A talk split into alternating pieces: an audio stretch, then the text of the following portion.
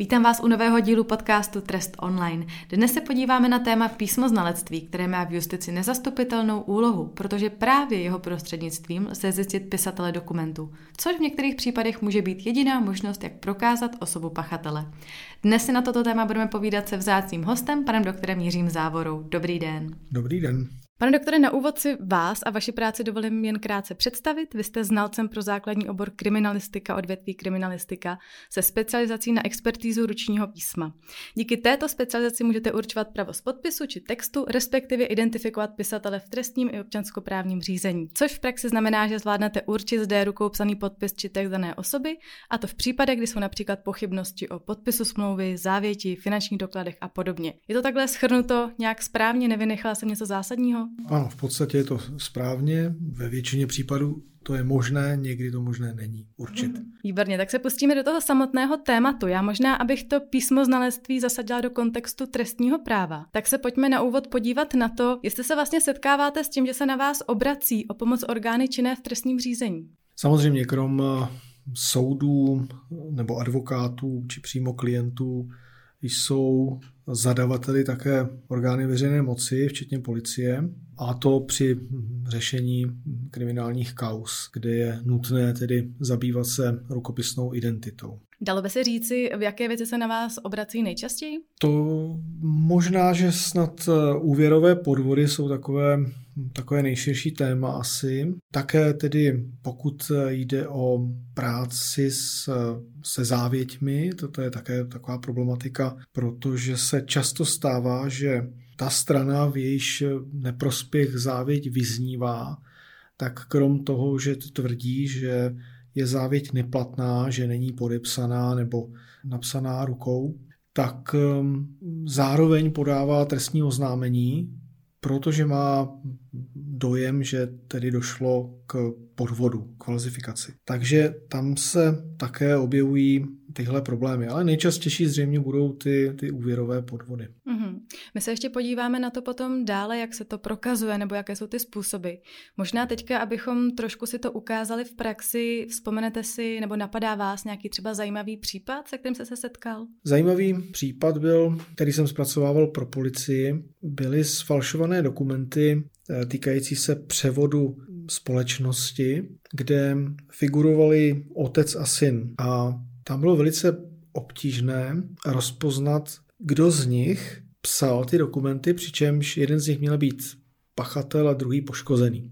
A to je jedna z takových velice zajímavých okruhů eh, problémů téhle disciplíny, že existuje mezi lidmi příbuznými určitá podobnost písma, někdy značná, někdy méně intenzivní, anebo i mezi lidmi, kteří spolu eh, dlouhodobě, opravdu desítky let pobývají. Není to proto, že by eh, ti lidé od sebe opisovali nebo napodobovali jeden druhého, ale je to o tom, že to sociální pobývání dlouhodobé určitým způsobem ovlivní eh, zvyky toho člověka, ovlivní i jeho postoje a podobně.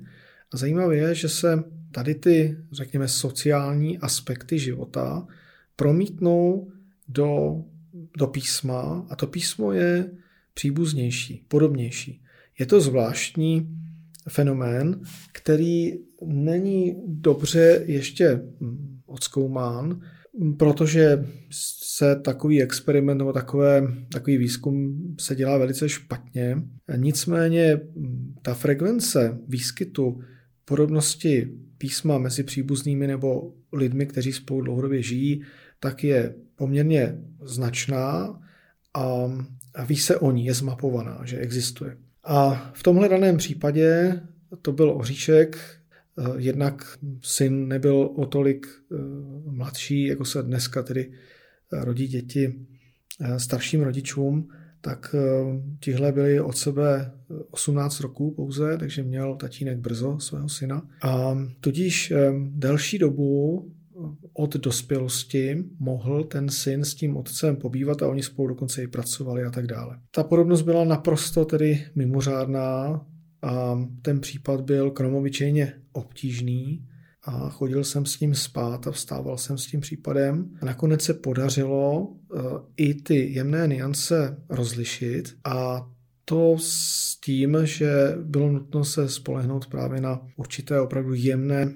detaily, jemné elementy, které se eh, v odborné literatuře nazývají se anglickou terminologií jako fine elements. A ty tedy byly těmi diskriminanty těch dvou eh, rukopisných identit. Fine Elements je kapitola sama o sobě, jsou to nesmírně cené znaky, kterých se ale v tom rukopisu člověka objevuje zcela individuální množství, takže některý rukopis je dobře saturován těmito, těmito elementy a jiný je, je velmi chudý, takže tam se potom musíme spolehat na makroelementy nebo gross elements, jak se píše v podné literatuře. No a v tomhle daném případě teda se nakonec podařilo je eh, rozlišit právě proto, že oba eh, jak si eh, vytvářeli dosti značné množství těch, těch nepatrných elementů, které mají hm, identitní význam, protože oni jsou mimo kontrolu pisatele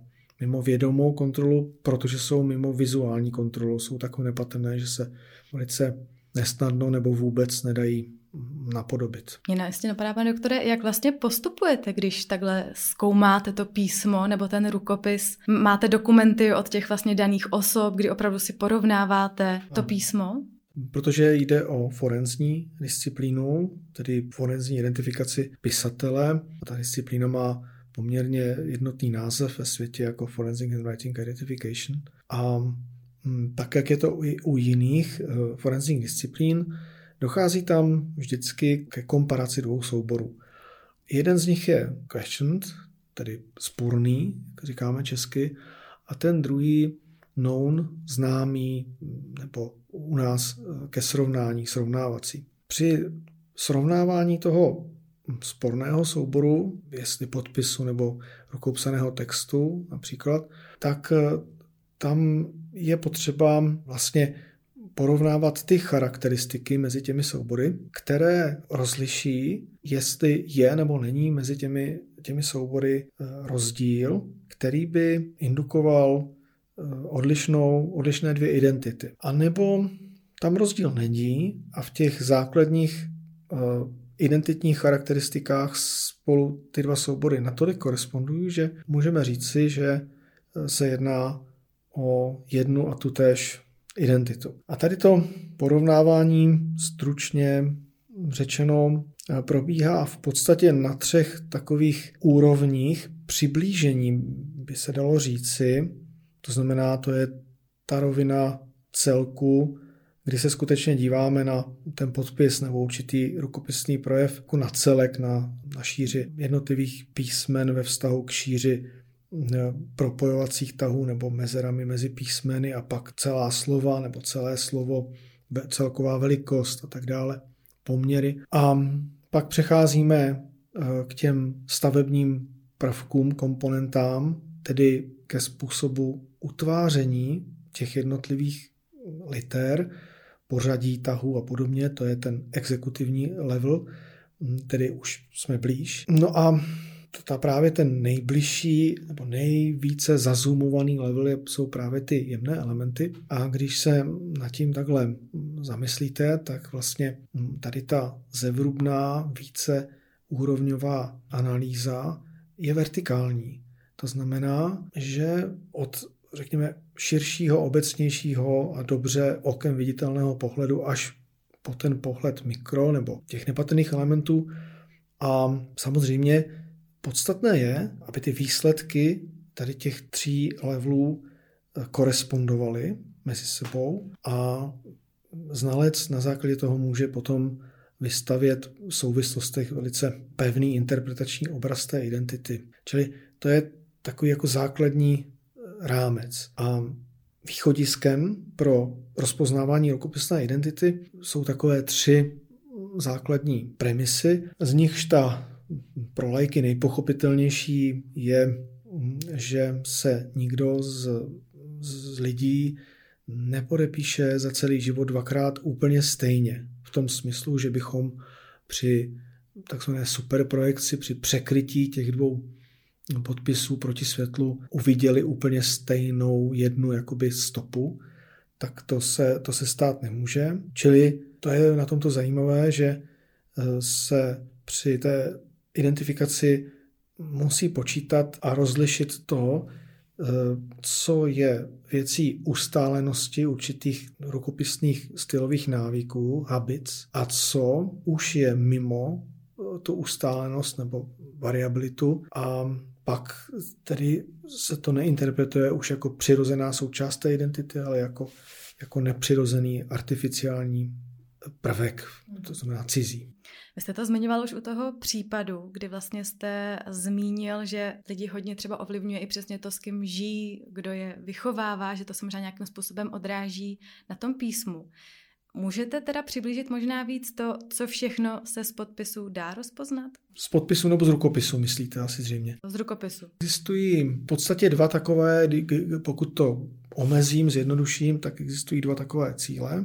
Jeden cíl je právě rozpoznávání rukopisné identity, to znamená takových eh, charakteristik stylu psaní, navyklého stylu psaní, že vytváří ty charakteristiky naprosto individuální otisk identity toho, toho člověka. Nikdo jiný to neudělá stejně. To je jeden cíl. A pak ze stejného písma, tedy bychom řekli stejný, stejná data nebo stejný materiál, tak můžeme si klást cíl, který ale je z oblasti psychologie. To znamená, to je ten grafologický cíl. Lidem se to často plete, často to splývá, třeba i advokátům někdy nebo i soudcům, takže chtějí identifikační posudek, ale říkají, chceme grafologický posudek, ale to, to prostě není to tež. U posudku, který se zabývá, nebo znalec, který se zabývá identitou rukopisnou, rozpoznáváním identity, tak uh, porovnává písemný projev s písemným projevem písemný projev sporný s písemným projevem nějakým srovnávacím, někoho, koho, o kom víme. Než to ty cíle grafologické, nebo spíš tedy psychologické, jsou o porovnávání rukopisného projevu a nerukopisných charakteristik osobnosti. To, to, to jsou úplně dva jiné soubory, by se řeklo. Takže existují nějaké teorie osobnosti a teď se obecně předpokládá, že anebo ve výzkumu v nějakém výzkumu je doloženo, že určité charakteristiky eh, toho rukopisu odpovídají právě některým osobnostním charakteristikám. Takže to jsou ty dvě cesty, dva cíle a samozřejmě k tomu jsou příslušné dvě opravdu různé metody. Někdy se stávalo v minulosti, že grafolog ingeroval, zasahoval do, do toho identifikačního cíle, ale on proto v podstatě nemá metody. Jo? Byť bude tvrdit, že eh, může také porovnat eh, určité charakteristiky jednoho rukopisu s druhým, ty grafologické charakteristiky, ale to v podstatě teda znamená, že porovnává čtyři celkem, by se řeklo, zdroje charakteristik. Je to velice komplikované, protože má dva rukopisy a pak má ještě dva soubory určitých psychologických, eh, konkrétně osobnostních charakteristik. To je natolik komplikované, že se těžko může spolehlivě, reliabilně jakoby potkat. Takže to je, to je jako dost velká improvizace. A máte pocit, no myslíte si, že soudy to připouští, i tuhle tu psychologickou? Uh, grafologie některými lidmi, kteří tedy hodnotí grafologickou metodu nebo techniku vyloženě pejorativně, hanlivě, tak nerozumí tomu dobře, protože eh, tam je skutečně celá řada velice zajímavých poznatků, které ale dovede dobře eh, zpracovat školený psycholog. V podstatě by tady ta technika, protože grafologická metoda je jedna z projektivních metod, ale protože se nějak zvlášť ani u nás, ani ve světě, jak jsem si dělal rešerži někdy před třemi roky, eh, nějak zvlášť nerozvíjí výzkumně, je dost opomíjená, řekněme zanedbávaná, no, tak eh, je tam celá řada takových jako zastaralých přístupů. Nicméně v rukách konkrétně forenzního psychologa by tahle technika, tahle projektivní metoda, to znamená, kdy člověk eh, projikuje, promítá do, do toho svého rukopisu určité charakteristiky, projekce je neuvědomované nebo Jo, definice projekce je neuvědomové promítání nevědomých obsahů do projektivního artefaktu. Takováhle je základní definice projekce, což znamená, že on nevědomně do svého rukopisu promítá některé osobnostní charakteristiky a to eh, pochopitelně, pokud se to umí, je tam velká zkušenost, tak to lze využít a využívá se toho i v psychologické diagnostice jako jedna z projektivních metod, která projektivní metody stojí trošku mezi dia- eh, testovými metodami a klinickými metodami. A je to vhodné v případě třeba profilování pachatele, řekněme, umím si to představit, nikoliv jako hlavní a jediná metoda, ale pokud tam není v podstatě policie třeba nemá jiný materiál, nebo má jeden z materiálů je, je prostě nějaké, nějaký rukopis, tak je pochopitelně mm, rozhodně dobré se pokusit využít i tuto projektivní techniku k doplnění toho profilu, toho profilu který ten, ten forenzní psycholog e, má za úkol vytvořit. Takže v tomto ohledu jako jedna z metod, někdy nutná, v rukách forenzního psychologa, pak samozřejmě si myslím, že je to naprosto kompetentní. Pan doktor, liší se nějak zkoumání rukopisu a třeba otisku prstů? Tak máme tam také dva soubory. Máme nějaký sporný otisk a pak nějaké otisky ke srovnání.